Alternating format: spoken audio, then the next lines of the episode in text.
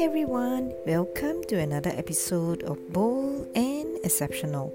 This is Angela O, and today my topic is on wearing the shoes of others. It's never easy to see others' viewpoint because we tend to look at things based on our thoughts, emotions, and senses. But when we are able to see from others' perspective, we become more empathetic. We can understand better why others behave a certain way. We become better communicators and can motivate and convince others better. What is more importantly is that we can take others' negativity better as we understand the fears and motivation of others.